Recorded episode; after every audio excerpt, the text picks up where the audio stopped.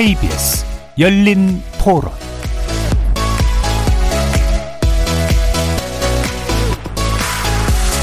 안녕하십니까. KBS 열린 토론 정준희입니다. 검수완박이라는 건 있을 수가 없는 일입니다. 어떤 정치적인 이슈에 의해 가지고 검찰의 수사권을 완전히 박탈한다는 얘기는 우리나라의 모든 체제를 없애는 것과 똑같은 거라고 저는 생각을 해요. 검찰이 수사를 해야 될 일이 있고 경찰이 수사를 해야 될 일이 있으며 검찰이 잘못했으면 검찰 집어넣으면 되죠.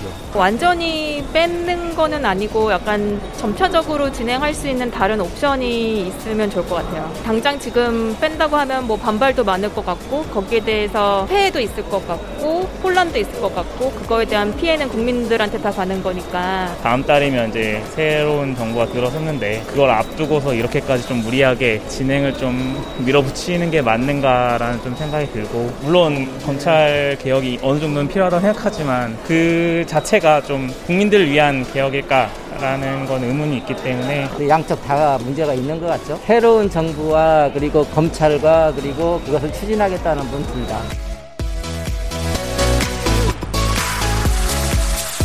거리에서 만나본 시민들의 목소리 어떻게 들으셨습니까?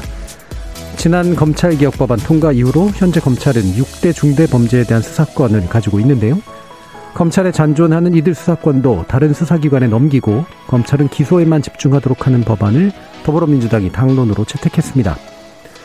미진했던 검찰 개혁을 제도적으로 완성시키겠다는 민주당과 정권 실세를 향한 수사를 막기 위한 졸속 입법이라는 국민의힘이 국회에서 강하게 부딪히게 된 것은 물론이고 법안의 이해 당사자인 검찰은 법안 반대를 위한 집단 행동에 나섰고 오늘 법무부 장관 후보로 지명된 한동훈 전 검사장 역시 법안 처리 저지를 일성으로 내세웠습니다. 오늘 KBS 열린 토론은 검찰로부터 수사권을 완전히 분리시키는 법안 추진을 둘러싼 논란 그리고 정치적 대립의 배경 짚어보고요.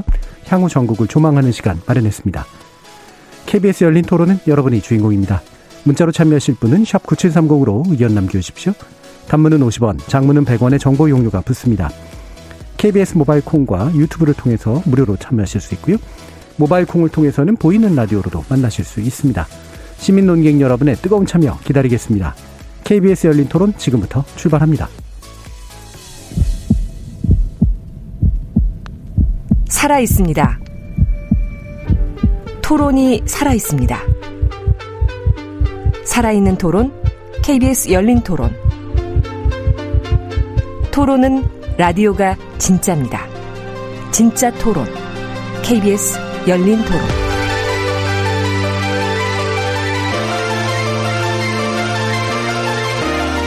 오늘 토론 함께 해주실 네 분 소개해 드리겠습니다. 전재수 더불어민주당 의원 나오셨습니다. 네, 반갑습니다. 전재수입니다.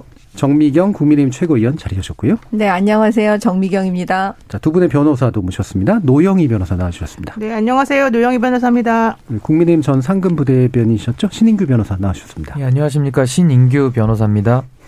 자, 오늘 이제 검찰 수사권 분리 법안에 대한 주제가 오늘 토론의 핵심이긴 한데요. 어, 오늘 또 이제 바로 오른 인사가 있어서 한동훈 검사장이 법무부 장관에 지명된 일이죠. 어, 상당히 이제 이 부분 어떻게 해석할 것인가에 대해서 굉장히 또 입장들이 다르실 것 같아가지고요. 먼저 어떻게 보고 계신지 간단하게 평가 한번 들어보고 어, 본론으로 들어가도록 하겠습니다. 전재수 의원님. 아니 인사를 하신 쪽이 이제 먼저 하시는 게 나을까요? 평, 긍정적 평가를 하실 거 아닙니까? 네. 먼저 하시는 게. 그럼 정미경 최고위원. 그 우리 윤석열 당선자께서 한동훈 검사장을 그 법무부 장관으로까지 처음에는 생각하지 않았을 거예요. 네. 근데 지금 검수완박 완박 말도 못하겠네. 검수완박이라는 이 위헌적이고 이법적인 법안을 지금 민주당에서 좀 또 날치게 하려고 하는 이런 상황에서 사실은 상식적이고 그 합리적인 법조인들은 이 법안에 다 반대하고요. 제가 알기로는 정의당 쪽에서도 지금 반대하는 목소리를 내고 있는 것 같아요. 그러면 이거를 왜 이렇게까지 이렇게 무리하게 아니면 무도하다는 생각까지 지금 들 정도인데요. 그렇기 때문에 그 한동훈 검사장을 그 법무부 장관으로 해서 이걸 막겠다라는 게 지금 당선자 생각인 것 같아요. 그래서 이 한동훈 검사장을 법무부 장관으로 결국 세우는 건 어, 민주당이다. 지난날 윤석열 검찰총장을 지금의 그 대통령으로 만드신 분들이 사실 민주당의 그 조국 그 다음에 그 추미애 장관이었잖아요. 지금 똑같은 일이 벌어지고 있다. 예. 민주당 스스로 자초한 거다. 저는 이렇게 봅니다. 예. 그러면 국민의힘 측에서도 한동훈 검사장의 그 법무부 장관 발탁은 의외고 깜짝 좀 놀라는 일이 될 수 있는 것 같네요. 과연 그렇게 할 수 있을까? 이건 어떻게 보면 선택의 문제였는데 예. 사실 부담도 됐을 거예요. 예, 예. 예, 그렇기 때문에 저도 사실 놀라긴 했습니다. 음. 그러면 한동훈 그 법무부 장관이 이제 신임으로 가려면 사실 좀 시간이 좀 남았는데 지금 법안이 이제 이렇게 처리가 되려고 하기 때문에 세웠다라는 말씀을 주시면 어떤 일을 할 수가 있는 걸까요? 아니 이제 그 법무부 장관의 청문회를 통해서 예. 저는 이제 그 한동훈 검사장이 그 지금까지 문재인 정권이 사실 없는 죄를 만들어서 한동훈 검사장을 계속 괴롭혀 왔거든요. 그러면 그들이 말하는 민주당이 말하는 지금 검찰 개혁이라는 건 국민을 위한 것이 아니고 지금 얼마나 황당무계하고도 자기네들의 민주당의 그 범죄를 수사하지 못하도록 그 막는 법안이라는 걸 아마 한동훈 검사장 입을 통해서 예. 왜냐하면 문재인 정권의 피해자였기 때문에 음. 그 입을 통해서 국민들께 알리고 그 다음에 그 여론을 형성해서 저는 이 법이 그 통과되지 못할 거라고 생각하고요. 예. 만약에 청와대에서 거부권을 행사하지 않고 이 법안을 밀어붙인다면 저는 지방선거에서 분명히 국민의 심판을 받게 될 거다라고 네. 봅니다. 알겠습니다. 제가 뭐 여러 가지 추가 질문 드리긴 했습니다만 자 이제는 전재수 의원께서 좀 말씀 주시죠. 어, 인사는 메시지입니다. 예. 어, 인사는 단순히 예, 어떤 사람을 어느 장관에 배치하고 그렇게 끝나는 것이 아니고 어, 인사는 메시지죠. 더더구나 이제 윤석열 행정부가 첫 출발을 하는 첫 번째 인사이기도 하고 어, 17개입니까? 어, 거의 한 20군데에 달하는 어, 장관 내정자들을 한꺼번에 발표하는 인사이기 때문에 더더구나 어, 그렇기 때문에 이 첫 인사로서 의미가 굉장히 큽니다. 음. 그렇기 때문에 거기에 담겨 있는 어, 인사가 주는 메시지 여기에 저희들은 좀 주목을 하려고 했는데 사실은 이 메시지가 무엇일까 굉장히 불분명하다가 음. 오늘 이제 한동훈 어, 어, 법무부 장관 내정자 인사를 보면서 아 사실은 이 인사가 이제 예, 새로운 정부가 출발을 앞두고서 우리 사회의 어떤 변화라든지 혁신이라든지 또는 창 창조라 창의성이라든지 또는 우리 사회의 다양성을 반영하는 이런 좀 인사 컨셉이었기를 바라는데 한동훈 검사장 어, 법무부 장관 내정을 보면서 어, 굉장히 이제 저희들은 실망스럽고 우려하지 않을 수 없다 이 예. 말씀을 드립니다. 어, 그리고 어, 대통령 당선자의 예, 인사권이기 때문에 그것은 존중돼야 마땅하나 그러나 아, 이 평가는 있을 수 있고 비판은 있을 수 있다는 측면에서 굉장히 실망스럽다라는 말씀을 드리고 대선 캠페인 과정에서 사실은 이제 윤석열 당선자께서 정치 보복 을 어, 공언한 거 아니냐 이 논쟁이 많았는데 예. 사실은 이제 정치 보복 그리고 이 검찰 공화국을 선포한 것이나 마찬가지다. 아, 그런 측면에서 굉장히 우려스럽다라는 말씀을 드리고 국민의 눈높이, 국민의 상식과 아, 어, 평균적인 인식에 근거해서 인사청문회에서 어, 자질과 능력은 물론이고 정치적 중립성을 지켜낼 것인지에 대한 어, 인사청문회에서 검증을 어, 제대로 하겠다라는 말씀을 드리겠습니다. 예. 메시지가 뭐라고 생각하시냐 질문하려고 했더니 그 얘기를 해주셨는데 정치보복과 검찰공화국 선포다 이렇게 좀 또 강한 메시지를 또 내셨습니다. 그러니까 제가 좀 이제 바라는 것은 예를 예. 들면 이런 거 있는 거죠. 최근에 이제 가장 어 국제 뉴스 중에 핫한 뉴스가 어, 미국에 있었죠. 예를 들면은 미국의 이제 연방 대법원이 1789년도에 설립이 됐는데 233년 만에 첫 여성 대법관 이 이제 선임이 됐지 않습니까? 바이든 대통령이 역사적 순간이고 미국 최고 법원이 이제야말로 미국 사회의 다양성을 반영할 수 있는 예. 그런 이제 미국 최고 법원이 됐다라고 평가를 했는데 적어도 이 정도의 컨셉과 어떤 이 정도의 어떤 어 인사는 못할 망정 음. 가장 첫건 중에 첫건이고 뭐 이 또 이제 정쟁과 논란 또 이분이 사실은 국가 공무원인데 공무원인지 정치인인지 알지 못할 정도로 정쟁에 또는 진영을 대표하는 쪽 예. 진영과 진영 사이에 대결을 부추겨 왔던 이런 부분을 이제 한 거거든요. 예. 그렇기 때문에 예, 국회에서 어떤 야당이 될 민주당과의 협치라든지 또는 진영을 대표함으로 인해서 정쟁을 유발하는 사람을 법무부 장관에 앉혀가지고 네네. 진영 간 대결을 부추기고 그러므로 인해서 국민 통합은 물 건너가는 것이죠. 음. 굉장히 우려스럽다 이 말씀을 드립니다. 네, 미국의 흑인 여성 대법관의 어, 탄생과는 굉장히 다른 다양성 측면이나 이런 그렇습니다. 면에서 네, 이런 지적도 해주셨고요. 자 신인규 변호사님 말씀 주시죠. 예, 저는 일단은 한동훈 후보자에 대해서 그 정쟁을 뭐 유발했다 이런 표현에 대해서는 동의하기는 어렵고요. 사실은 민주당이 사실 한동훈 검사장에 대해서 좀 정, 정파적인 공격을 많이 가했다. 저는 이렇게 예. 일단 평가를 우선적으로 합니다. 일단 한동훈 후보자의 임명과 이 검수 완박에 대한 건 저는 분리해서 봐야 된다고 봅니다. 검수 완박은 한동훈 후보자 지명 후와 지명 전에 다 문제가 됐던 부분이기 때문에 네. 좀 분리가 필요하다고 보고요. 한동훈 후보자는 사실 좌천을 세 번이나 당했죠. 문재인 정부 시절에 심하게 좌천을 당했고 사실 어떻게 보면 살아있는 권력에 의해서 좀 핍박을 받은 그런 상징적인 인물로 현재 되어는 있습니다. 저도 한동훈 후보자의 발탁에 대해서는 조금 놀랬는데요. 사실 노무현 정부 때도 강금실 장관을 법무부 장관에 기용하면서 네. 그런 충격요법을 썼던 그런 전례가 있다는 것을 말씀드리고요. 저는 다른 측면이 아니라 사실 한동훈 검사장은 수사 능력, 특히 수사 특수수사 영역에 있어서 상당한 능력을 가진 분으로 알려져 있습니다.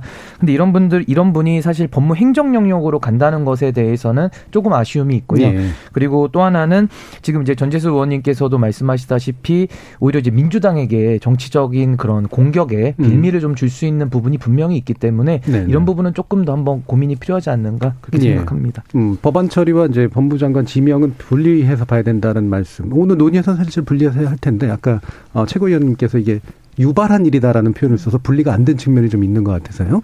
자 그러면 노영희 변호사님 말씀도 한번 들어보죠. 일단 검수 완박이라는 표현 자체가 사실은 매우 부적절한 말 그 이름 같아요. 네. 호칭이라고 하는 게 사실 주는 어, 어감이나 그 생각의 방향 유도 이런 것들이 있는 건데 사실 이번 법안은 완박이라기보다는 그러니까 완전 박탈 이런 것보다는 원칙적으로는 이제 수사권을 폐지하되 예외적으로 허용할 수 있는 범위들은 이제 만들어내겠다라고 하는 네. 게 핵심이거든요. 그러니까 뭐 완전 박탈시켜서 정말 무력하게 수사권을 아예 한, 하나도 안 주겠다 이게 아니기 때문에 음. 저는 그런 식으로 이제 부르는 것 자체가 일단은 먼저 좀 방향성을 볼 수 있다. 그래서 그건 좀 부적절하다라고 먼저 좀 지적을 하고 싶고요. 두 번째 한동훈 어, 이 지명자, 법무장관 지명자 관련해서는 사실 법무부 장관이라고 하는 그 성격이 물론 정치적인 성격도 있고 또 이제 행정가적인 성격도 있고 두 가지가 섞여 있습니다만은 네. 한동훈 지명자는 다른 분들하고는 진짜 많이 다른 것 같아요.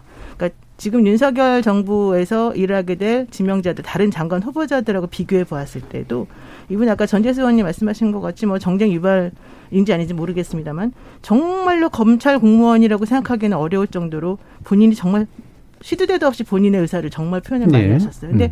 그 표현이 상당히 정제되지 않고 본인이 그런 상황을 유발한 것에 대해서는 전혀 이제 한마디도 하지 않고 엄청난 희생자 역할을 되게 강조하는 그런 발언들을 많이 하셔서 되게 좀 편향적인 게 너무 딱 드러나 있거든요. 그래서 그런 분이 법무부 장관 지명자로 지금 이렇게 됐다는 것 자체가 사실은 상당히 좀 우려스러운 부분이 많이 예. 있어서 그런 부분에 대해서 좀 검토를 해봐야 될 것 같습니다. 음, 음. 한동훈 그 지명자의 이제 그 캐릭터에 대해서도 또 언급을 해주셨는데 뭐 요 정도까지 일단 뭐그 지명의 상황에 대해서는 좀 듣고요. 방금 노영희 변호사님께서 이제 검그 수, 어, 수사권 완전 박탈이라는 그런 말은 좀 오해의 소지가 있다라고 이제 말씀을 주셨는데 그럼 실내용이 뭐냐를 좀 지목해 봐야 될 것 같습니다. 사실 이제 민주당에서 처음 나온 말이기도 하긴 해서요. 자, 그 법안이 어떻게 이제 추진되는 거고 어떤 어, 목적으로 추진되는 것인가. 일단 이건 민주당 의견을 들어봐야 되니까요. 전재수 의원님께 부탁드릴게요. 일단 금, 우리 노 변호사님께서 금수 완박 말씀을 하셨는데 이 완전 박탈.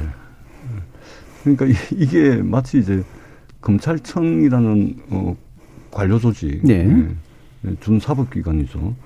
어, 이것을 마치 식물기관으로 만드는 것처럼 음. 이런 어감이에요. 네. 근데 사실은 그렇지가 않죠. 이제 수사권을 이제 이제 어, 수사는 경찰에게 전적으로 다 넘기는 걸 수사권을 이제 말하자면 에, 수사를 할 수 있는 근거를 형사소송법에서 이제 삭제를 하겠다는 예. 것인데 에, 그렇다 하더라도 어 검찰이 가지고 있는 권한은 뭐냐면은 어, 독점적인 영장 청구권 가지고 있습니다. 네. 어, 그 다음에 예, 기소권 가지고 있습니다. 또 기소 편의주의, 기소 독점주의까지 보장이 돼 있죠. 네. 뿐만 아니라 공소 유지권 가지고 있습니다. 구형할 수 있는 권한 가지고 있습니다. 그렇기 때문에 이게 무슨 검찰 조직을 완전히 박탈하는 것처럼 뭐 검찰 조직을 아무것도 못하게 뭐 손발을 다 묶어버린 것처럼 예. 이런 이제 어감으로 들리는 겁니다. 그런 측면에서 전혀 그렇지 않다. 사실과 부합하지 않기 때문에 검수완박이라는 표현보다는 어, 검찰 개혁 또는 더 정확하게는 검찰 조직을 정상화하는 것이죠.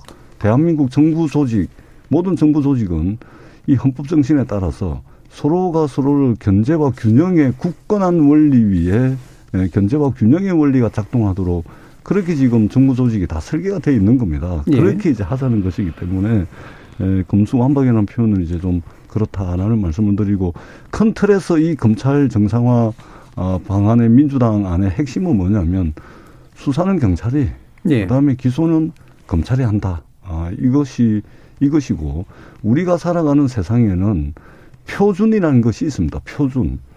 예를 들면은 글로벌 기업들 같은 경우도 네. 기술 개발해 가지고 자기네들이 개발한 기술이 예, 세계 표준이 되기 위해서 노력하듯이 우리가 법이라든지 제도를 하나 도입을 하고 법률안을 개정을 할 때도 세계적 트렌드, 세계적 흐름이 어떻는지를 다 봅니다. 네. 그것은 뭐냐면 세계 표준이 어떻는지를 보고서 예, 약간 그, 길어졌습니다. 예, 그 길을 따라가기 위해서 그런 예. 겁니다. 그렇기 때문에 수사권과 기소권을 분리하는 것은 세계 표준이다. 네. 이 말씀을 드리겠습니다. 제가 조금만 첨언을 네, 네 하면 지금 현재 형사소송법 196조에 보면은 검사가 직접 수사할 수 있는 권한이 명시가 돼 있어서요. 이것을 원칙적으로는 그런 권한을 주지 않되 예외적으로 인정하는 조항으로 예. 하겠다는 게 요점인 것이고요.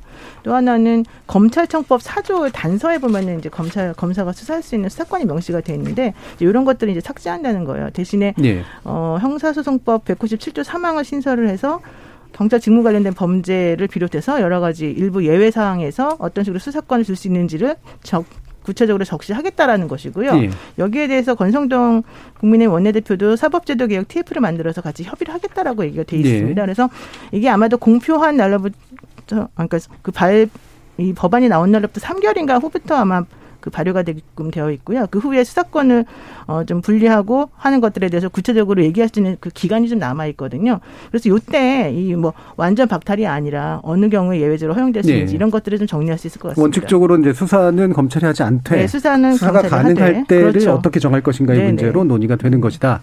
자, 그러면 이제 다시 이제 반론을 이제 들어야 될 텐데 사실 이제 수사권 기소권 분리에 대해서는 기존에도 이제 국민의힘 측의 많은 의원들도 또 얘기하신 부분이 있어서 이걸 위헌이라고까지 얘기하시는 이유가 뭘까? 이 부분을 좀 들어봐야 될 것 같은데요. 일단 정미경 측 의원님 말씀 주실까요? 그 민주당은 또 국민을 계속 속이고 있는 거예요. 그 민주당의 황운하 의원이 얘기를 했습니다.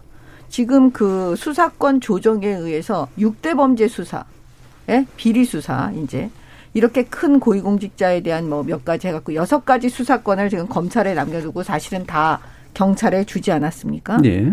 지금 그 6대 범죄 수사도 뺏겠다는 거예요. 음. 예, 그러면 결국 무슨 얘기냐면은 그러면 그 수사를 다시 경찰한테 넘겨주겠느냐. 그랬더니 그 속내가 나온 거예요. 황운하 의원이 그 국회의원들 자기들 소속 민주당 국회의원들한테 보냈다는 편지의 내용에 보면 증발시키는 거래요. 증발. 그러면 결국 뭐냐. 그 6대 범죄에 대한 지금 그래도 남겨놓은 경, 검찰에 검사들에게 남겨놓은 그것까지 다 빼앗아서 증발시킨다. 그러면 그 누구도 수사하지 못하도록 지금 만들겠다는 거예요. 그러니까 그게 그 속내가 드러났다. 그래서 그 이 김호수 검찰총장은 사실은 그 문재인 대통령이 임명하신 분이고 민주당하고 같은 식구라고 볼 수 있는 분이에요. 그 김호수 검찰총장조차 얘기하는 거예요. 이 검수완박은 헌법에 위반되는 거다. 그러니까 헌법 정신에 위반되는 거예요. 그리고 그 헌법과 형사소송법에 규정된 거는 수사의 주체는 검찰입니다. 그런데 그거를 갖다 다 망가뜨리는 이런 말도 안 되는 지금 법안을 만들어서 네. 172석으로 밀어붙이겠다는 건데 그건 국민들께서 이제는 다 알고 계실 거라고 저는 보고요. 오죽하면 김호수 총장이 얘기하지 않았습니까? 이게 무슨 말하자면 군부 세력이 무슨 군사적인 걸 뭘 시도하듯이 지금 하고 있다. 네, 네. 그리고 문재인 대통령한테 직접 면담해서 자기가 말씀드리겠다. 이렇게 하고 있어요. 김호수 검찰총장조차 이해시키지 못하는 이 민주당의 법안. 그래서 안 되는 겁니다. 예. 근데 어떤 게 위헌적인지 모르겠는데 지금 말씀 음, 들어보면은 네. 법규 위반적인 위헌적인 안 맞는 것 같은데 예. 보통은 그 우리가 그 법을 말씀해 주셔야죠. 그렇죠. 예. 법을 해석할 때 물론 그 이 형사소송법에 수사의 주체가 검사로 되어 있어요.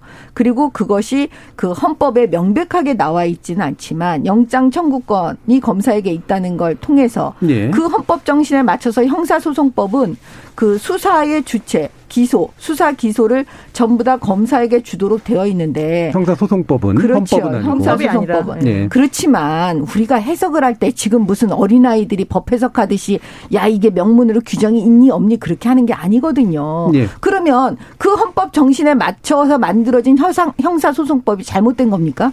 그건 아니거든요. 우리는 미국하고 틀려요. 법 체계가 틀린 겁니다. 예, 거기까지 예. 듣고 예, 변호사님 제가- 보완을 좀 제가 들어가도록 하죠. 설명을 좀 예. 보완해서 드리겠습니다. 일단은 지금 우리 정미영 최고위원께서 말씀하신 대로 헌법에 분명히 영장 청구권은 검사에게 있습니다. 예. 영장 청구라는 것은 당연히 수사할 때 쓰는 것이죠. 그래서 그건 수사를 전제한다고 하는 것이 법 체계성으로 맞는 해석이 라고 보이고요. 그래서 헌법 위반이라는 주장이고 두 번째는 경찰의 능력입니다. 경찰에 대해서 수사 능력을 지금 민주당에서는 상당히 과신하고 있는데 지금 그런 수사적인 역량이나 이런 것들 전혀 준비되지 않은 상태에서 지금 경찰에게 무리하게 수사권을 다 이관시키면서 결국 피해는 국민들이 보거든요. 결국 범죄자들이 판치는 세상, 부패 완판 세상이 되는 겁니다. 그래서 민주주의 시스템, 사법 시스템을 무너뜨렸다는 게 문제고요. 세 번째는 아까 전재수 의원께서도 수사 기소 분리라는 그 정신을 말씀해 주셨습니다. 저는 그 정신에 대해서는 한번 우리가 논의해 볼 수 있고 뭐 예. 큰 틀에선 동의할 수도 있습니다. 음. 그렇다면 여쭙고 싶은 것이 왜 수사 기소 분리를 왜 공수처에서는 적용을 안 시키시는지가 저는 너무 궁금해요. 그러니까 공수처는 수사 기소가 분리되지 않, 않아 있거든요. 일치되어 있습니다. 그러니까 수사 기소 분리 정신에 대해서 강조한다 그러면 일단 공수처부터 그러면 개혁을 해야 되지 않는가? 분리하는 것이 이루어진다면은 뭐 조금 더 논리적 타당성이 있어 예. 보입니다. 공수처 제가- 문제는 약- 사실 약간 예, 제가- 원하도 퀘스천이라 예, 그건 예, 일단 예, 빼고요. 나중에 좀- 말씀을 좀 주시면 좋을 것 같고 어, 수사 기소를 분리하는 어떤 정신에 대해서 대략 동의하실 수 있다고 했는데 헌법적으로 정신을 잘못 해석한 거라는 약간 충돌하지 않는가 싶어서요.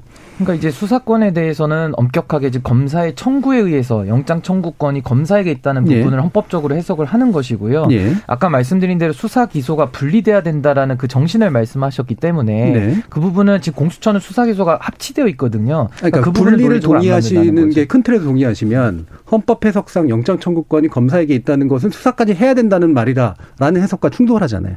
예, 근데 지금 이제 수사 기소를 분리하는데 검찰에만큼만 안 된다는 거죠. 그러니까 공수처에 대해서는 네. 지금 수사 기소가 합치되어 있어도 괜찮다는 것이고 검사에 대해서는 지금 기소만 담당하고 수사는 절대 해서는 안 된다 지금 이런 논리거든요. 네, 그러니까 자꾸 그 부분에 대해서 저희 동의할 수 아니 그. 잠깐 여기서 예. 보충하면 만약에 수사와 기소를 분리하려고 한다면은요. 예. 지금 형사소송법 전체를 다 통으로 다 바꿔야 돼요. 완전히 미국 법을 갖다 그대로 받아들여서 그 정신에 맞춰서 바꿔야 되는 거예요. 헌법부터 고쳐야 되는 거예요. 사람들이 그렇게 전문적인 부분에 대해서는 얘기하지 않고 그냥 겉으로 검찰의 수사권을 뺏겠다. 그럼 나 수사하지 못하도록 해야지.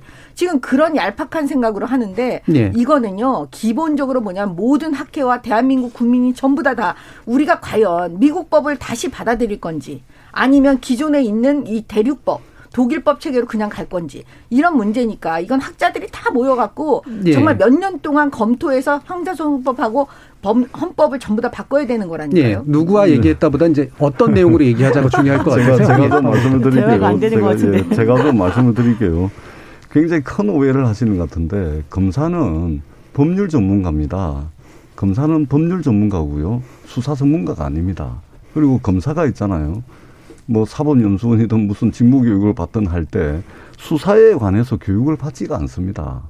수사 전문가가 아니에요. 그 다음에 받긴 받아요.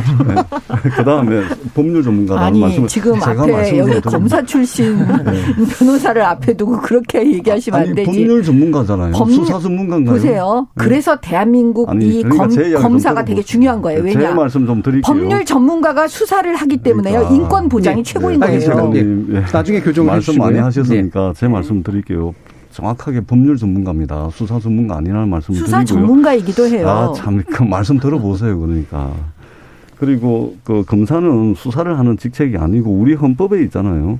헌법 12조 3항 그리고 제 16조에 보면은 검사는 영장을 신청할 권한이 이돼 가지고 있습니다. 수사를 하는 게 아닙니다. 어, 영, 그러니까 수사를 한 사람이 에, 영장 청구권을 가지고 있는 사람이 수사를 하기 때문에 지금 마치 이제 이 수사를 수사권을 이제 폐지한다 그러니까 어, 위헌이라고 이야기를 하는데 정확하게 헌법 12조 3항 16조에 보면은 검사는 영장을 신청할 권한을 가지고 있다라고 명백하게 나와 있고 수사를 할 수 있는 권한이 있다라고 헌법에 명시돼 있지 않다는 말씀을 드리고 또 검찰총장은 어떻게 임명되냐 국무회의 심의를 거쳐서 임명을 합니다. 예? 그리고 현행 검찰총장하고 검사에 대한 신분, 조직, 업무 이런 것들은요 헌법에 규정되어 있는 것이 아니고 일반법으로 정하고 있습니다. 그리고 검사의 자격, 검찰의 조직, 직무 이것은 국회의 입법 재량권에 속하는 겁니다. 도대체 왜 위원하는 위원이라고 이야기하는 것이죠. 뿐만 아니라 2021년도 1월 28일 날 헌법재판소의 판결이 하나가 있는데요.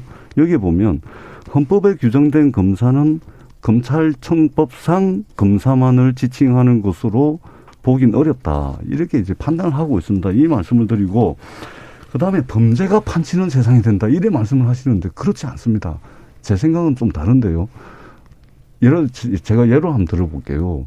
우리 국민들께서 술 자석에서 아이고 유전 무죄, 무전 유죄, 어? 또는 무권 유죄, 유권 무죄. 돈 있고 권력 있는 사람들은 제재도 제, 제, 제 값을 치르지 않고 돈 없고 백 없는 사람은 죄 없어도 죄값 치르게 된다. 이런 이제 한탄을 하는데 이게 뭐냐면은 수사권과 기소권을 검사가 한 손에 쥐고 있다 보니까 돈 있고 권력 있고 백 있는 사람은 이 수사권 기소권을 한 손에 쥐고서 흔드는 이 검사와 특수관계에 있는 검사 출신 변호사를 돈 많이 주고 선임을 해가지고 이리저리 피해 댕기는 겁니다. 다 네. 빠져나오는 거예요. 근데 수사권하고 기소권을 분리를 해놓으면 이 돈 많고 권력 많고 빽 있는 사람이 수사기관과 기소기관이 서로 분리가 돼 있으니까 이게 여기 가서도 로비해야 되고 저기 가서도 로비를 해야 되는 겁니다. 그러니까 돈 있고 빽 있는 사람들이 수사 기소 권한을 한 손에 쥐고 있는 검사 하나만 상대하는 것과 수사권과 기소권이 나눠져 가지고 기관이 틀리고 사람도 틀릴 경우에 어떻게 이, 이, 이 범죄자들이 빠져나갈 길을 네. 더 만들기 어려운 게 되는 거예요. 알겠습니다. 자, 여기서 이 아셔야 된다고 생각합니다. 자, 여기서 잠깐 끊고요. 상대가 하신 말씀에 하나하나 다 반박하시면 앞으로 반박하실 게 두 배, 세 배 계속 늘어나거든요. 쟁점은 사회자 직권으로 다시 축소시키겠습니다. 위헌 문제라고 제기하시는 이유를 다시 한번 한 분씩 듣도록 하겠습니다. 일단은 위원회에 대해서는 지금 전재수 의원께서 검사는 법률 전문가니까 수사를 뭐 전혀 할 수 없다는 식으로 지금 말씀을 하시는데 그럼 과거에 검경 수사권 조정 이전에 다 검찰이 수사하고 기소 다 해왔거든요. 그럼 거기에 대한 수사 전문가라는 자, 걸 위헌 문제에 집중해서 얘기해 주시죠. 이 부분에 대해서 일단 먼저 밝히겠고요. 그러니까 네. 사실관계가 다르기 때문에 말씀드리는 거고 제가 말씀드렸다시피 영장 청구라는 거를 어디서 합니까? 수사 과정에서 나오는 전제되는 개념 아니겠습니까? 영장 청구를 우리가 보통 어디서 쓰겠습니까? 영장 청구권을 검사에게 지금 규정해놨다는 것은 것은 법률 적합적인 체계 정합적인 해석을 했을 때에는 검사의 수사권을 당연히 전제하는 개념입니다. 그렇기 때문에 이게 헌법상의 권리가 있기 때문에 이 부분을 그냥 무시한 채 법률로서 개정을 해버리면 당연히 위헌 문제가 나올 수 있는 겁니다. 예. 어, 그 부분 정말 제가 꼭 말씀드리고 싶은데요. 예. 왜 영장 청구권이 반드시 수사권을 전제로 하는 발언 그런 권한이라고 생각하는지 모르겠어요. 왜냐하면 검사는 영장을 청구하지만 발부해 주는지 아닌지 판단하는 사람은 판사거든요. 네. 판사는 수사에 개입하지 않습니다.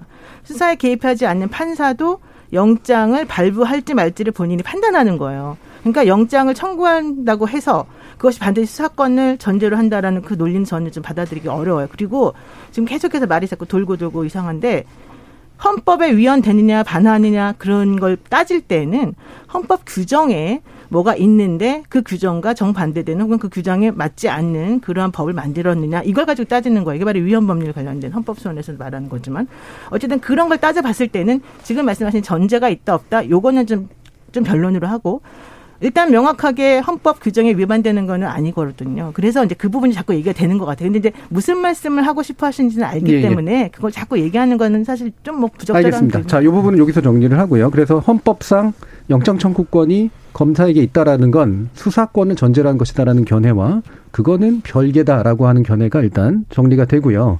또 한 가지 이제 문제 제기를 해주신 게 어, 아까 이제 그 정비경 최고위원께서 이거는 이제 그 현 정권의 핵심부 인사들에 대한 방탄을 목적으로 한 거다. 방탄 한 편 직접 쓰지는 않으셨습니다만 그래서 지금 하는 거다라는 주장을 해주셨잖아요. 그 부분에는 이야기 한번 더 들어보고 반론 듣도록 하겠습니다. 아니 아까 말씀하신 거는 제가 잘못 말 이렇게 잘못 말하시기 때문에 해야 돼요. 예. 검사는 법률 전문가지 수사 전문가가 아니다. 이 말은 틀린 말입니다. 왜냐?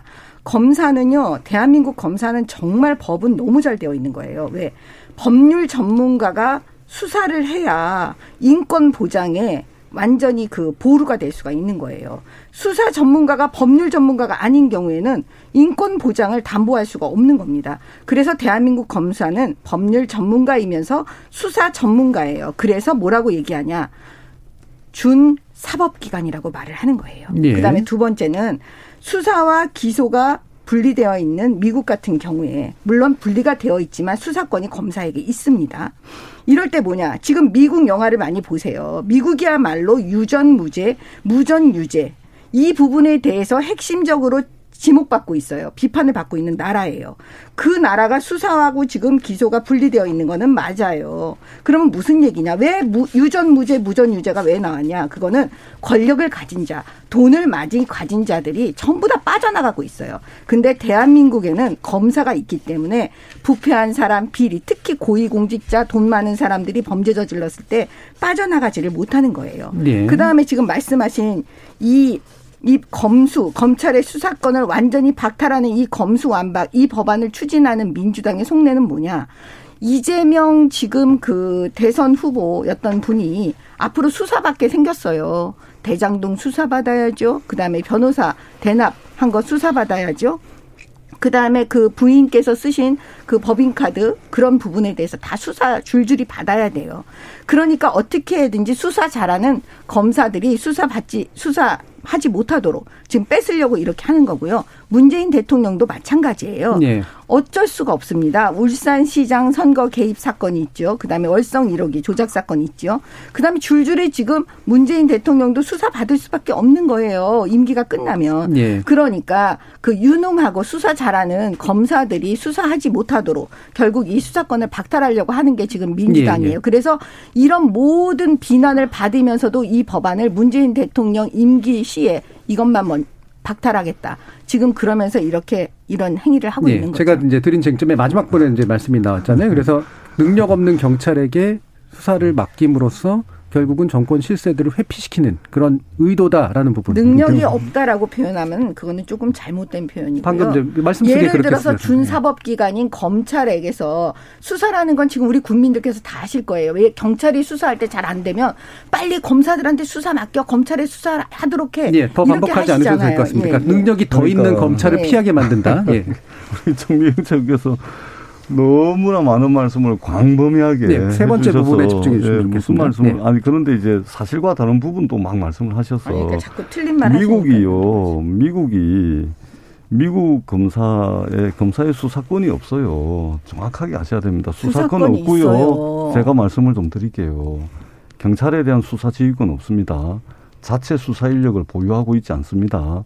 검찰 영장 청구권이 헌법에 규정돼 있지 않은 것이 미국이고요. 지금 당장 네이버에 검색해 보세요. 그 다음에 그 수사는 경찰하고 FBI 등등의 수사기관이 하고 있습니다. 다만 수사기관이 하는 수사 중에 중요 사건에 대해서 거기에 참여하고 협조하고 협력하고 하는 것은 합니다. 수사 피의자를 신문한다거나 조사를 한다거나 하는 것은 아닙니다. 그 네이버 검색해 보시는 말씀을 드리고요. 예. 그러면 영미법하고 대륙법이 아, 틀리기 때문에 좀 그래요. 좀 드립시다. 아, 정말. 어, 사회자가 드린 아니, 질문에 예. 이제 답을 해주시기 바랍니다. 네, 네. 예. 좀 말씀 좀 드릴게요. 그 조금 전에 문재인 대통령도 수사 받아야 된다. 이 말씀 하시는데, 무엇으로 수사를 받아야 됩니까? 문재인 대통령. 울산시장 선거 개입 사건 아, 그 공소장에 그렇죠 나와 있잖아요. 문재인 거기. 대통령이 수사를 받아야 그 된다. 부분에 나와 있어요. 공소장에 이미 그것도 문재인 정권 시절에 그 검찰에서 수사한 내용이 나와 있어요. 그거 어떻게 하실 거예요? 참 의의가 없는데. 자, 두 분께서 대화하실 거면 넘기겠습니다. 네. 자, 노영희 변호사님. 아, 그 아까 이제 정미경 최고위원님 말씀하신 것 중에 검사들이 원래 인권의 보류다. 그건 맞는 말이죠. 그러기 옛날에 저희가 이제 검사가 어, 이런 식으로 모든 권한을 독점하게 된 게 한 70년 정도 되는데 그 전에 경찰들이 너무 못했기 때문에 사실은 우리 이제 헌법적 결단을 내려가지고 네. 혹은 이런저런 이런저런 입법이 이루어져서 된 거예요. 근데 문제는 그렇게 70년 동안 권력을 한쪽에 몰아주어 봤더니 물론 뭐 인권의 보를 측면에서 잘하는 것도 있겠지만은 상당히 실망스럽고 상당히 문제가 되는 그런 수사 결론이 많이 나오더라. 그래서 많은 국민들이 실망을 했고 권력 있고 돈 있는 사람들은 많이 빠져나가고 특히 검찰 식구들이라고 이름 되어주는 사람들이 많이 어, 많이들 봐주기들이 있는 것 같았다. 그래서 지금 사실은 이런 논의가 나오게 된 거니까 그 역사를 조금 봐야 될 것 같다라는 생각이 들고요. 예. 두 번째로는 어 문재인 대통령이라든가 아니면은 이재명 상임 고문에 대한 수사 같은 거를 막기 위해서 지금 이걸 하는 거다. 이 말은 정말 잘못된 것이 수사권과 기소권을 분리하자라고 하는 말은 그들에 대한 뭐 혐의나 얘기가 나오기 이전부터 훨씬 계속해서 나왔던 논의들이기 때문에 뭐 예를 들면 이재명 상임 고문에 대한 수사가 될 것을 우려해서 이걸 뺏는 거다. 이거는 정말 좀 말이 안 되는 것 같아요. 그리고 세 번째로는 만약에 그런 것들이 맞았다 그러면 왜 윤석열 검찰총장 시절에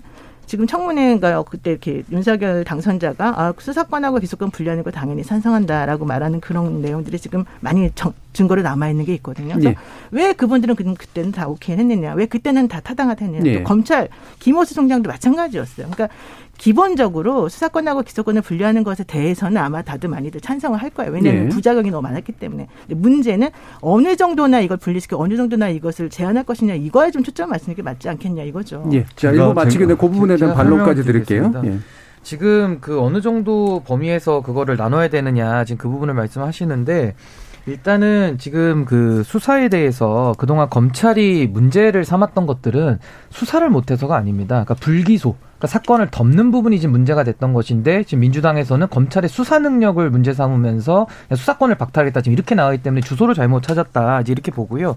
검찰이 뭐 제가 최근 사건만 얘기하겠습니다. 얼마나 수사를 잘하는지 제가 단적으로 보여드릴게요. 박근혜 대통령 국정농단 사건 그 검찰에 수사했거든요. 검찰에서 공수유지 해가지고 다 유죄 받았습니다. 수사 기소 다 잘했고요. 삼성 수사 다그 윤석열 중앙지검장 시절에 다 했던 것들이거든요. 이런 것들 다 검찰이 특수수사 같은 것들의 능력을 다 발휘해서 이미 국민들이 다 그 능력을 인정하고 있습니다. 그럼 경찰 한번 볼까요? LH 사건 이거 투기 사건 거의 뭐 수사 맹탕돼 가지고 끝나 버렸고요. 그리고 이재명 후보와 관련됐던 사건들은 지금 뭐 수사권이요 조정이 되면서 이곳저곳에 다 파편적으로 찢어져 있습니다. 그러다 보니까 수사력을 하나에 모을 수 없기 때문에 피의자들을 다 각 경찰, 검찰 수사권이 복잡하게 지금 짜여져 있기 때문에 이 수사 역량이 모아지지가 않는 겁니다. 그래서 실체적 진실을 찾아가는데 굉장히 지금 어려움을 겪고 있는 겁니다. 이 부분이 하나가 있고요. 마지막으로 아까 수사 기소 분리 저는 그걸 큰 틀에서 제가 아까 검토해 볼 수 있다 고 얘기했던 것은 검찰의 권한이 비대하다라고 말을 하니 그 부분에 대해서는 권한에 대한 얘기는 충분히 할 수 있다 이런 취지였고요. 제가 아까도 여쭤봤던 거에 대답이 지금 안 나왔는데 공수처가 수사 기소 분리 정신을 그럼 위배하고 있지 않습니까? 이 부분에 대해서는 왜 수사 기소의 분리 원칙을 거의 신성화해서 말씀하시는 민주당 쪽에서는 왜 자신들이 만든 공수처에 대해서는 수사 기소권을 왜 합쳐놓는지 여기에 대한 답을 저는 구하고 싶은 네, 겁니다. 그걸 분리는 나중에로도 할 수 있는 부분이니까 지금 그 부분을 제가 논의를 하고 싶지는 않고요. 이 정도까지 일단 정리를 하고 일단 박 박유진 문자캐스터 불러서요. 청취자 문자 들어보고 다시 쟁점 토리 들어가도록 하겠습니다. 지금까지 청취자 여러분이 보내주신 문자들 소개합니다. 0861님, 검찰 수사권 분리는 행정 정상화, 검찰 기능 정상화입니다. 검수완박이 아닙니다. 검찰청과 검사들은 이제 77년간 갖고 있던 기득권을 내려놓을 때가 왔습니다.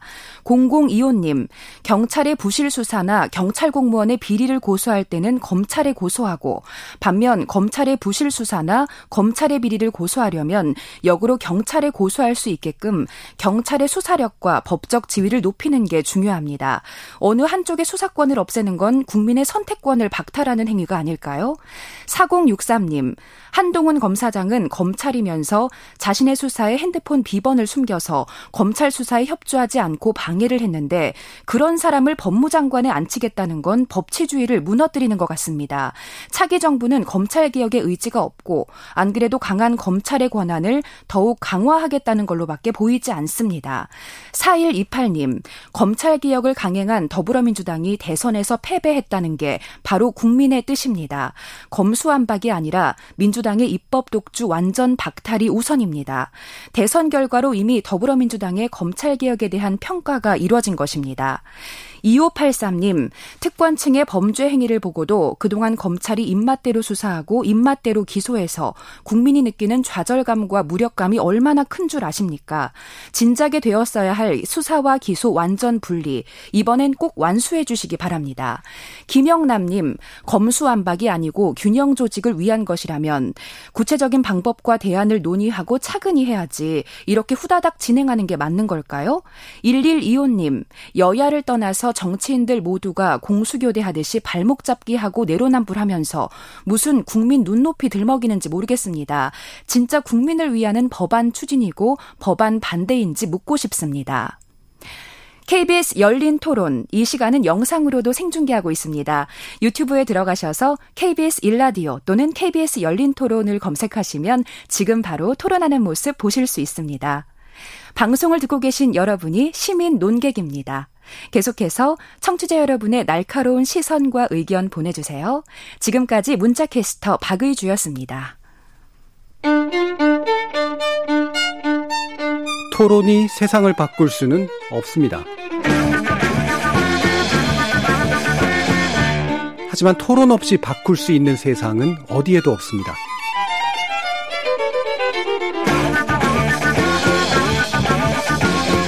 세상의 선한 변화를 갈망하는 당신. 정답이 아니라 질문의 힘을 믿는 당신. 우리 KBS 열린 토론에서 만납시다.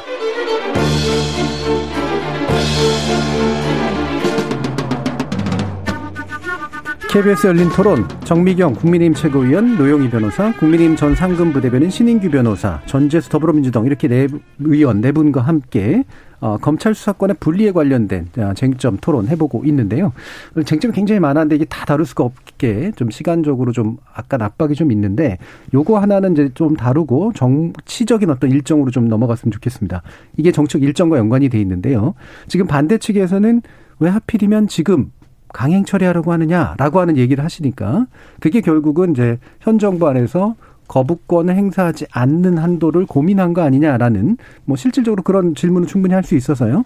어, 민주당의 의견을 좀 들어봐야 되겠습니다. 전재수 의원님. 뭐 이건 그렇습니다. 네. 예, 고려를 안 한 것이 아니죠. 음. 고려를 한 겁니다. 왜 그러냐면 저희가 이제 2019년도에 이제 국회 사법개혁 특별위원회 논의 등등을 통해 가지고 이제 에, 그 검찰 경찰 수사권 조정하고 어, 공수처 설치했잖아요. 예. 근데 이것이 이제 검찰 개혁의 끝이 아니고 하나의 검찰 개혁을 완성해 나가는 과정에 있어서의 과도기적인 개혁 조치였죠. 예. 예. 그렇게 해서 어떻든 지난 30년 동안 검찰 개혁을 국민들께서 끊임없이 요구를 해왔고 그 요구에 부응하기 위해서 30년 동안 논의를 해와가지고 이렇게 손톱만큼이라도 한 발자국이라도 검찰 개혁의 성과를 내놨는데 근데 윤석열 어, 당선자께서 선거 캠페인 과정 그다음에 인수위에서 논의되는 것들 또 끝나고 난 뒤에 검찰이 지금 움직이는 것들 보니까 이게 5년 동안 이 검찰 개혁을 완성하지 못하면 어, 어느 정도 수준까지 과도기적 단계에 지금 처해 있는데 이걸 어느 정도 수준까지 진행을 하지 못하면 예. 이게 지난 30년 동안 논의해왔던 이 검찰 개혁에 대한 역사적 논의 과정이 전혀 의미가 없는 상태가 돼버릴 것 같아라는 예. 이제 평가가 있었던 겁니다. 음. 그래서 이 과도기적 상태에 머물러 있는 경찰 어, 검찰 개혁 과정이 주는 어떤 혼란 이런 것들에 대해서 일정 부분 좀 어, 미연에 좀 방지하고 예.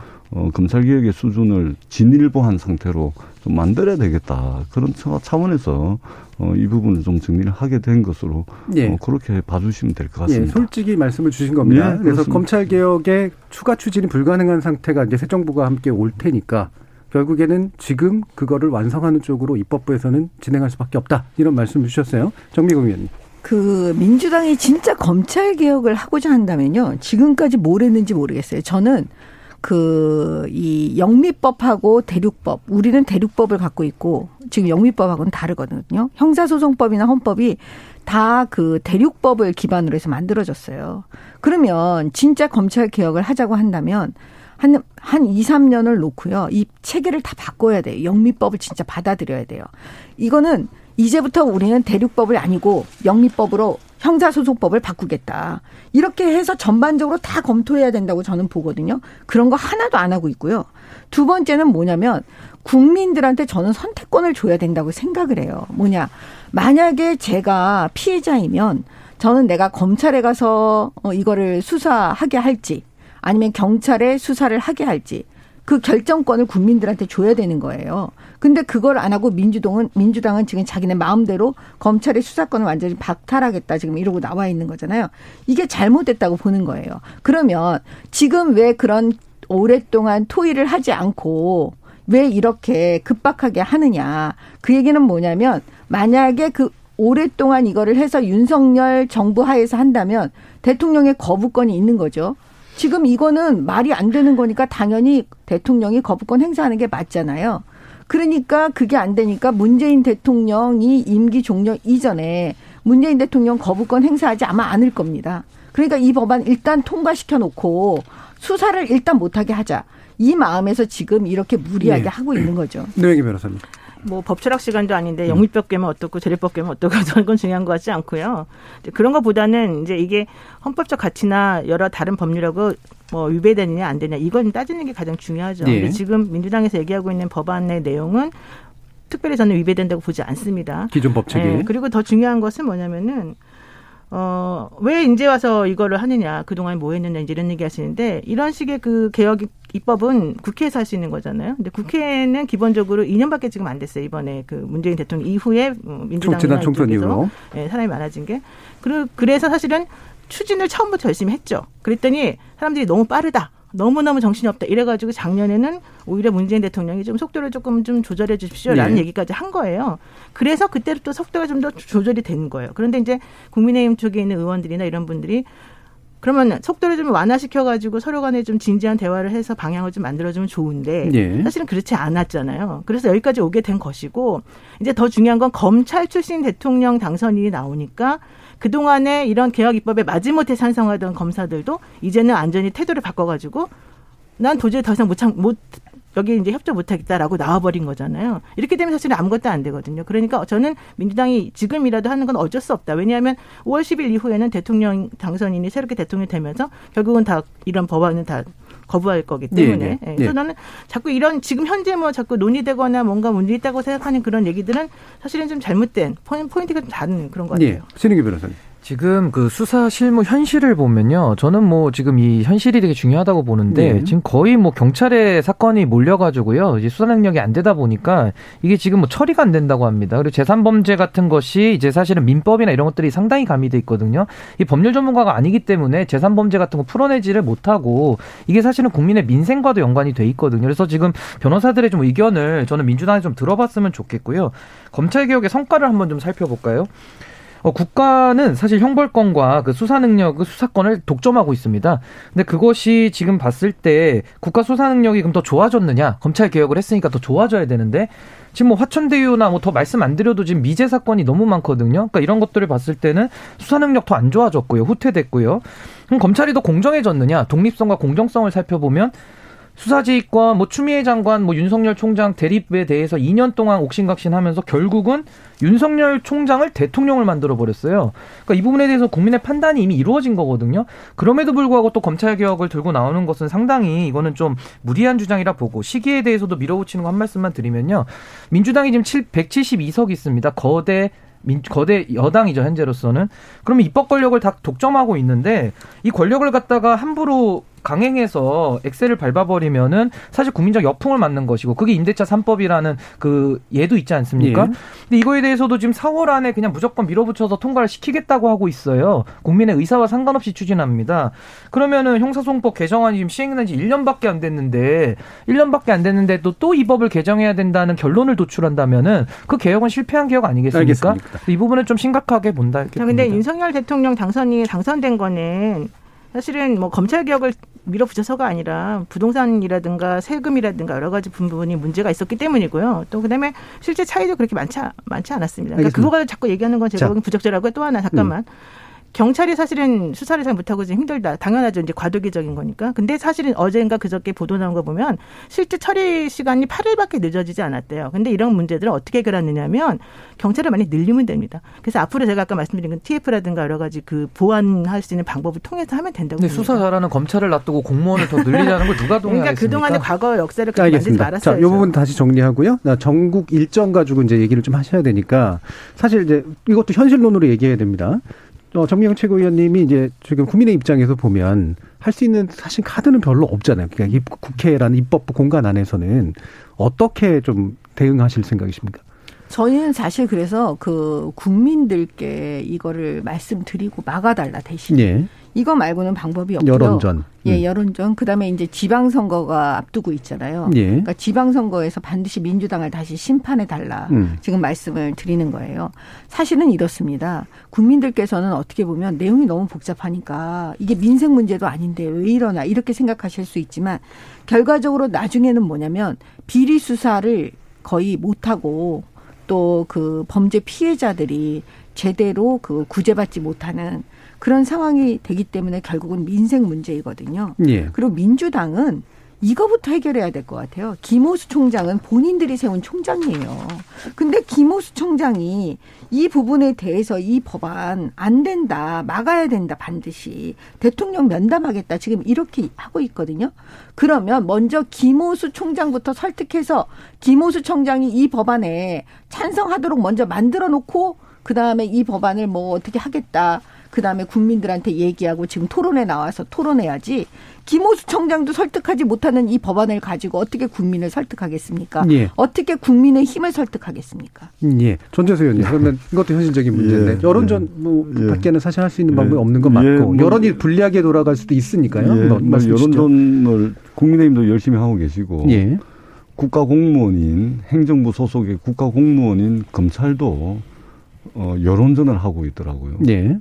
예로 들면은 이명박 대통령이 계실 때 에, 해양수산부를 해체를 했죠. 그때 해수부 공무원들 어떻게 했습니까? 집단 행동하고 집단 반발하고 막 기자회견하면서 생중계하고 이렇게 했나요? 박근혜 대통령이 계실 때 해양경찰청을 해체를 했습니다. 해양경찰청의 경찰들이 난리치고 막 여론전하고 막, 막 절대 안 된다, 결사 반대한다, 직을 걸고 반대하겠다 이렇게 했나요? 이분들이 이렇게 하지 않았던 것은 국가 공무원법상 정하고 있는 정치적 중립 의무라든지 또는 공무원들의 기강의 문제라든지 이런 것들이 있기 때문에 그런 겁니다. 대한민국 검찰이 행정부에 속한 공무원 아닌가요?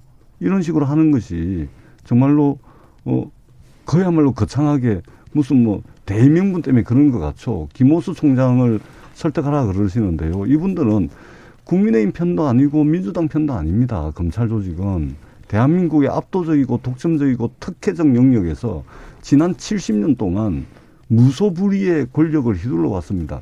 내사, 수사, 기소, 구형, 공판에 이르는 전 과정을 한 손에 쥐고 압도적인 특권을 행사해 왔는데 이 특권을 해체하려고 하니까 누가 임명했건 그거 상관없이 검찰 조직에 충성해 가지고 그래 가지고 검찰 그만두고 변호사 나와 가지고 정관 예우 받아서 그렇게 사는 겁니다. 예.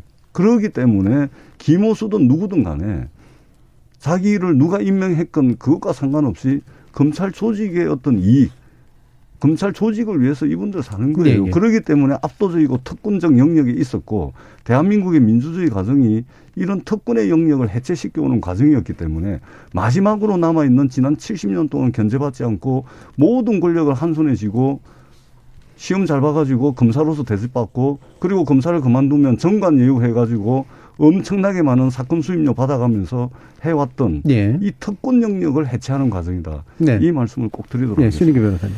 지금도 이제 검찰의 특권이라고 말씀하시면 사실 저는 민주당이 이제 특권이 더 많은 많아 보이는데 그 부분은 이제 국민들께서 판단을 하실 거라고 보고요. 저는 뭐 민주당 권력이든 국민의힘 권력이든 저는 권력의 본질은 똑같다고 봅니다. 권력은 항상 남용될 위험이 있고요. 예. 거대한 힘을 갖고 있기 때문에 반드시 통제돼야 됩니다. 그렇기 때문에 우리 정부 조직 내에서는요. 감사원이라는 독립된 헌법기관도 두는 것이고요. 검찰이라는 수사기관도 정부 내에 둡니다. 그렇기 때문에 이러한 기관들은 해양수상부와 비교할 수가 없어요. 이 기관들은 권력을 감시하고 견제하는 정부 내의 야당 같은 존재들입니다. 네, 일반적인 행정기관이 아니라 다릅니다. 그리고 제가 선관위도 말씀드리면 선관위도 중립적인 심판과 같은 거거든요. 뭐 검찰과 역할은 다르지만 굉장히 정치적 독립성이 강하게 요구됩니다. 예. 선관위 공무원들도 2,900명이 선관위원 그 밀어붙이실 때 성명 발표했어요. 그러니까 검찰만 그렇게 들고 일어난 게 아닙니다. 문재인 정부가 얼마나 민주주의 시스템을 망가뜨렸으면 모든 공무원들이 다 들고 일어났습니다. 이걸 제가 밝히겠고요. 저는 협치에 대해서 한 말씀 드리고 싶은데요. 민주당이 윤석열 당선인 딱 나왔을 때 제일 먼저 협치를 주문하지 않았습니까? 우리들의 동의 없이는 국정 운영 못하니까 협치해라. 그럼 민주당에게도 저는 똑같이 요구합니다. 이 부분에 대해서 민주당도 본인들의 힘만 주장할 것이 아니라 이렇게 밀어붙이는 게 협치입니까? 윤석열 당선인에게 협치를 요구할 것이면은 입법 부, 사법부, 행정부가 다 독립된 상권 분립인데 민주당도 협치에 나오려면 그걸 요구하시려면 또 협치에 같이 응해야 되는 거 아니겠습니까? 손바닥도 마주쳐야 소리가 나기 때문에 서로가 노력이 필요하다. 저는 그렇게 네, 봅니다. 서로가 노력이 필요한데 뭐 강펀치만 보이는 게 서로 서로이기도 해서요. 자, 노영희 변호사님. 여론을 확인하는 가장 직접적인 바로미터는 국회의원 숫자예요. 민주당 국회의원이 왜 그렇게 많았습니까? 그 당시에 2년 전에 그거는 국민의힘 쪽에서 주장하는 그런 종류의 것보다는 민의를 좀 더 반영해달라는 민주당 쪽의 라인의 그런 뭐 정책이나 이런 것들이 그게 먹혔기 때문이거든요. 그게 바로 여론이었죠.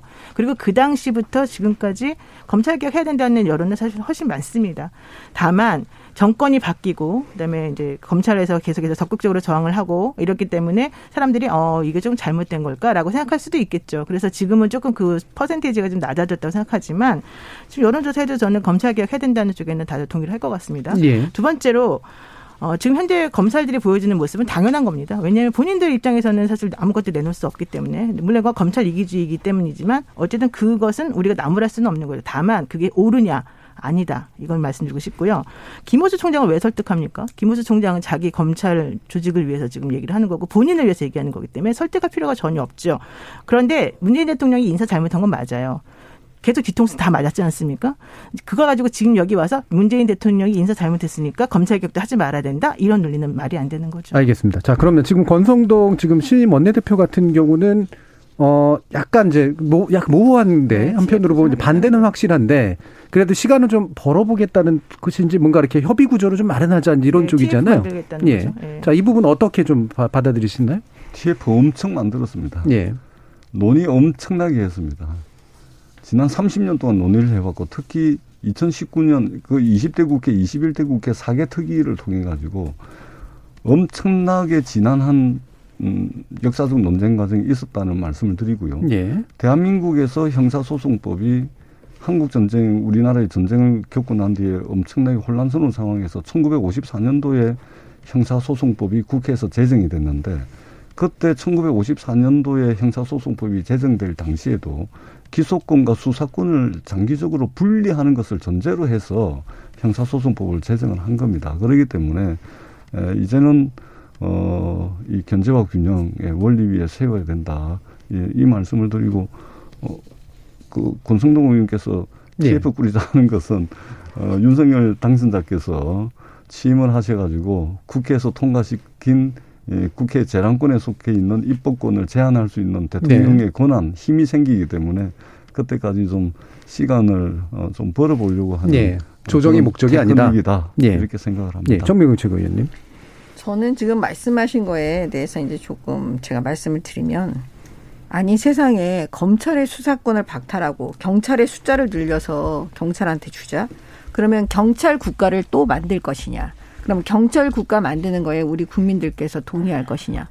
이런 부분에 대해서 논의를 해야 되는 거예요. 그 다음에 경찰은 우리 헌법의 그 시스템상 뭐냐면 대통령 산하에 있는 행정 조직의 일부예요. 그러면 결국 뭐냐면 대통령 눈치를 볼 수밖에 없어요. 그렇기 때문에 경찰이 살아있는 권력을 수사하는 거에 대해서 한계가 있는 거예요. 그렇기 때문에 우리 국민들과 우리 헌법은 어떻게 보면 살아있는 권력에 대해서 수사하라는 거예요. 나쁜 짓 하는 권력자들에 대해서. 그래서 검찰을 만들어서 준 사법기관으로 만든 거예요. 그냥 단순히 수사기관이 아닌 법률 법률가로서 수사를 할 수 있도록 준 사법기관을 만들어서 살아있는 권력에 대해서 수사해라. 이게 바로 우리의 헌법 정신이에요. 이 헌법 정신에 맞춰서 형사소송법이 다 만들어져 있으니까 그거를 갖다가 뒤 없는 지금 검수완박이라는 법안을 만들어낼 때는 정말 아까 말씀하신 대로 정말 국민들께 단순히 검찰 개혁을 원하십니까? 이렇게 물어보는 게 아니라 규정 하나하나에 대해서 다 물어보고 또 전반적으로도 물어봐야 됩니다. 미국 법은 어떻고 영미법은 예, 예. 어떻고 그다음에 네. 대륙법은 어떻고 우리의 헌법은 어떻고 이렇게 하지 않는 한 이거를 이런 식으로 지금 그 민주당이 하는 방식은 잘못됐다 이렇게 말씀드리는 거예요. 예, 제 질문은 다시 또 그럼 신인규 변호사님께 넘기겠는데. 아니 건- 그 질문에 대한 답은 뭐냐면 이런 문제가 많기 때문에 예. 권선동 의원이 TF 만들어 갖고 다시 시작해야 되는 거 아니냐 이거 그러니까 얘기입니다. TF의 목적이 그러니까 시간 벌기다라는 건 동일한 건가요, 그러면? 아니죠. 지금 그걸 논의하자? 논의하자는 거죠. 예. 왜냐하면 제가 대- 말씀드렸잖아요. 체계. 지금까지. 예. 예. 그 체계를 거기서 논의하자. 아니 음. 제가 아까 말씀드렸잖아요. 예. 경찰 국가를 국민들이 원할 거냐고. 예. 그러니까 그런 부분까지 다 논의가 돼야 된다는 얘기예요. 네, 우리나라가 경찰 국가가 돼야 되느냐? 기소권, 영장 청구권이 검찰을 가지고 있는데 어떻게 경찰 공화국이 됩니까? 아이고 아니 말이 안 되는 경찰의. 수사를 늘려서 기소 권한과 영장 모든 청구권과 수사 구형 권한을 공소 유지권이 경찰한테 검찰을 가지고 주면요. 있는데 어떻게 경찰 아니, 공화국이 됩니까? 다시 끊겠습니다. 핵심은 네. 수사를 아니, 대한민국 좀 경찰한테 다 준다 그러면 자, 그만하시죠. 과연 국민들께서 아, 그거 하세요. 원하시느냐 자. 그것부터 묻자는 거예요. 두 분이 아무리 말씀하셔도요. 두 분이 동시에 말씀하시면 너무- 아무것도 못 듣습니다. 다시. 신인기 변호사님. 자, TF의 의미가 어떤 걸까요? 그러니까 민주당의 그 문제 해결 방식에 대해서 저는 항상 문제를 삼고 싶은데요. 뭐 여러 가지 문제가 있을 때 해결책이 단 하나만 있지는 않습니다. 네. 근데 민주당은 보면은 뭐 예를 들면 대리 수술 맞겠다. 그럼 수술실 안에 그냥 CCTV 달자. 뭐 이런 식으로 굉장히 단순하게 권력, 개인의 기본권들을 좀 제약하는 식으로 단순한 방법을 많이 제시를 하거든요. 뭐 부동산 문제도 여러 가지 대책이 있겠지만은 그냥 수요를 억제하자. 이런 식이에요. 그래서 제가 이것도 마찬가지로 말씀드리면 지금 검찰도 그 과거에 그 전지수 의원님 말씀하신 대로 문제들이 많이 있죠. 저는 그걸 다 인정합니다. 근데 그걸 해결하는 방법이 아까도 말씀드렸다시피 불기소.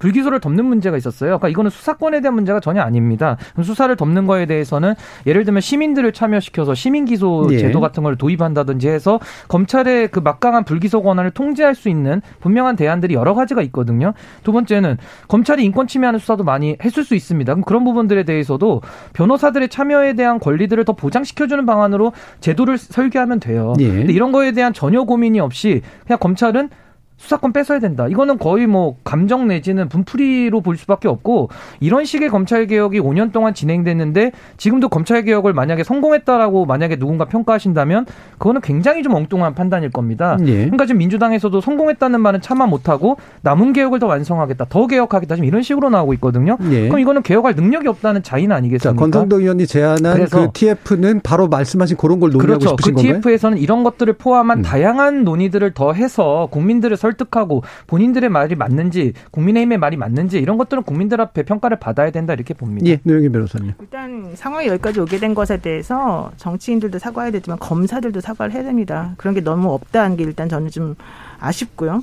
두 번째, TF 만들어서 뭐뭐 해보자 되게 좋은 말이죠. 근데 문제는 그런 식으로 해가지고 그동안에 한 번도 제대로 정말 논의하거나 진정성 있게 한 게 없었기 때문에 지금 문제라는 거죠. 예전에 언론개혁법 관련해가지고 어, 국민의힘 쪽에서 TF 만들어서 뭐 해보자. 그래서 시간 진짜 많이 벌었지 특히? 만들었죠. 예. 그런데 결과적으로 지금 뭡니까? 아무것도 안 됐어요. 민주당이 지금 시- 개혁에 실패한 거 맞아요. 그거를 지금 잘했다고 얘기하는 게 아니에요. 앞으로 그러지 말자는 거잖아요. 그래서 좀 더 진정성 있고 진작에 논의하자는 거고 그래서 전재수 의원 말하는 것처럼 이 권성동 원내대표의 TF 제안설은 나중을 위해서 일단 시간 벌어보자라는 측면이 더 가깝다 이렇게 보여집니다. 예, 그러면 조금 더 추가해 주고 싶으신 게, 그러니까 처음부터 말씀하셨던 것처럼 어, 검찰 수사권 완전 박탈의 틀이 아니라고 한다면 어떻게 법안 처리하고 어떻게 보완하고 요 과정을 지금 생각하고 그러니까 계시는 지금 건가요? 이제 원칙과 예외를 지금 명확히 좀 해야 된다고 얘기하고 있지 예. 않습니까? 그래서 지금 아마 예정된 거는 5월달에 본회 이제 통과해가지고 뭐 그 5월 10일 전에 발표하고 이렇게 하는 거잖아요. 일단 공표는 되고 공표 그다음에 그다음에 3개월의 유예 기간을 둔다는 예. 거잖아요. 그 3개월 유예 기간 동안에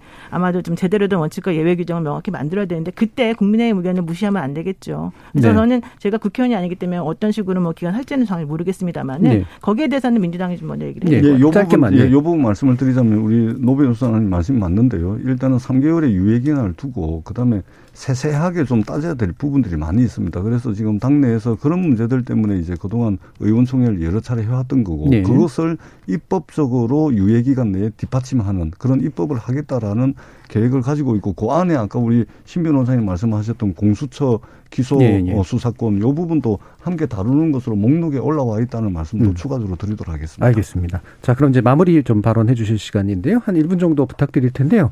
어, 기본적으로 굉장히 좀 입장이 상당히 좀 차이가 크니까 좀 조율이 쉬운가 싶은데, 어, 검찰 개혁 내지 이제 검찰이 사실 잘못 안 한 게 아니기 때문에 과연 어떻게 하는 것이 이제 국민적으로 좀 가장 바람직한 상태를 만들어낼 것인가에 대해서 좀 더 전향적인 좀 의견을 부탁드리도록 할게요. 자, 신인규 변호사님부터 말씀 주실까요? 일단은 민주당이 추진하고 있는 저 밀어붙이고 있는 저 검수 완박이라는 것은 전 저지돼야 된다고 봅니다. 이것은 검찰이나 수사기관들의 그런 역량을 높이는 방안도 전혀 아니고요. 또 수사기관의 정치적 중립을 더 보장하는 방안도 아닙니다. 그리고 이것은 어떻게 보면 경찰에게 수사권을 몰아줘서 경 찰의 비대화라는 또 다른 차원의 문제를 야기하는 상당히 안 좋은 방법이라고 보고요.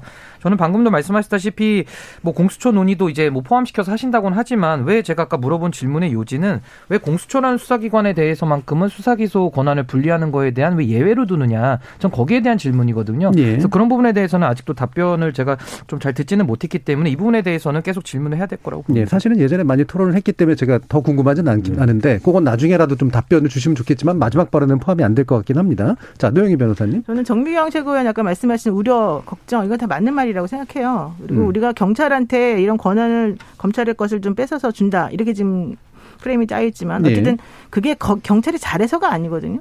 그리고 경찰이 정말 잘할 것이고 너무너무 훌륭할 것이다라고 사실 그렇게 기대를 크게 지금 당, 당장은 할 수가 없어요. 근데 요점은 그럼에도 불구하고 그렇게 하지 않으면 이 상태가 계속되고 결과적으로 해결이 불가능할 거라는 그런 이제 어려운 결단 때문인 거거든요. 그래서 경찰도 스스로 이제 수사 역량을 좀 더 키워야 되는 것이고 인력을 훨씬 더 보충해야 됩니다. 그래서 저는 아까 3개월의 유예 기간 동안에 그런 식의 이제 경찰의 수사권을 훨- 훨씬 더 제고시킬 수 있는 그런 방안을 마련하고 그다음에 검찰이 여기에 대해서 견제하고 규- 규제할 수 있는 그런 방안을 좀 적절히 마련하는 게꼭 필요하다고 보고요. 음. 그런 측면에서 국민들을 설득하는 작업도 역시 같이 돼야 된다고 봅니다. 네, 정미경 최고위원님. 그 검찰이 과거에 잘못했으니까 너네 검찰 개혁한다 이러면서 민주당이 계속 지금 떠들고 있는데 그거의 속내는 그게 아니었어요. 뭐냐? 지금 그 여태까지 민주당과 문재인 정권이 보여준 건 뭐였냐면 나에 대한 수사, 우리에 대한 수사, 내 편에 대한 수사는 하지 말고 남의 편에 대한 수사를 해라. 그러니까 내 편 수사하는 검찰, 너네들 좀 혼좀 나라. 수사권 빼앗겠다. 뭐 이런 게 지금 민주당이 말하는 검찰 개혁이거든요. 그다음에 검수 완박에 대해서는 여태까지 문재인 정권을 도와준 민변조차도 아무리 올바른 방향이라도 여러 검토와 보완이 필요하다. 그러면서 반대하고 있거든요. 임기를 지금 마치고 정리해야 되는 집권당이 세상의 마지막에 또 이렇게 일을 벌이는 거. 그러니까 이게 지금 나쁘다 이렇게 얘기하는 거고요. 문재인 대통령이 이거 바로 잡아 주셔야 됩니다. 거부권 행사하셔서 정말 국가와 국민을 위해서 좀 제대로 그 해주셨으면 합니다. 네, 전재수 위원님. 어, 우리 정미경 최고님하고 우리 신 변호사님 뭐 어, 우려와 걱정들 어, 뭐잘 들었습니다. 아, 그런 것들까지 저희들이 어, 입법적으로 좀 보완을 해서 우려하는 바도 해소시킬 수 있도록 최선의 노력을 다하겠다는 말씀을 먼저 드리고요. 지난 70년 동안 누가 뭐라 그래도 어, 견제받지 않았습니다. 어, 무슨 범죄를 저질러도 자기 식구라는 이유로 어, 처벌받지도 수사받지도 않았던 숱하게 많은 사례들이 있습니다. 이제는 이렇게 가서는 안 됩니다. 30년 동안 검찰 개혁의 역사적 길을 걸어왔습니다. 이제는 이 과도기적 체제를 넘어서서 어 그럼으로 인해서 어 국민들의 어떤 어 무죄 추정의 원칙이 관철되고 또 국민들의 인권이 보장이 되고 그러나 어 범죄자들에 대해서는 제대로 수사할 수 있는 그런 체계를 만들어야 되는 그런 단계에 왔다 이 말씀을 드리고요. 우리가 사는 세상 표준이 있습니다. 검찰 개혁도 global standard 세계 표준을 따라가는 수사는 수사기관이 기소는 기소기관이 수사 기소 분리가 어 대한민국 민주주의를 한 단계 더 업그레이드 시키고 고도화시키고 공고화시키는 그 일환일 수 있다. 저는 네. 확신을 합니다. 우리 국민들께서 어 여러 가지 생각이 있으실 텐데요. 그런 부분들까지 저희들이 좀 소홀히 하지 않고 어 후속 입법을 통해서 잘 보완해 나가겠다는 말씀을 드리겠습니다. 네. 저 임명희님께서 검찰 권력 죽이면 소멸이 아니라 이동하는 겁니다. 또 다른 권력 기관 생기는 거라고요. 라는 말씀 주셨고요. 김덕진님은 경찰 누력 키울 생각해야지 검찰은 수사권을 쥐고 태어났나요? 라는 말씀도 주셨습니다. 자, 오늘 논의는 그럼 이것으로 마치겠는데요. 오늘 함께 해주신 노영희 변호사님, 신희규 변호사님, 전재수 의원님, 정미경 최고위원님 네 분 모두 수고하셨습니다. 감사합니다. 네, 감사합니다. 네, 고맙습니다. 한쪽에서는 검찰이 무소불리 권력을 누리는 나라가 되고 있다고 하고 다른 한쪽에서는 검찰에 대한 부당한 개입을 일삼고 있다고 합니다. 워낙 정치라는 게 대립하는 세계관의 충돌일 수밖에 없지만 거리가 멀어도 너무 먼 이 두 가지 입장 차이 조율하는 게 가능할지 모르겠는데요. 타협의 모유를 찾는 것도 정치고 적법 절차에 따라 무슨 결정이든 내리는 건 역시 정치일 텐데 이번 정치 과연 어떤 모습일지 궁금합니다. 지금까지 KBS 열린 토론 정준입니다.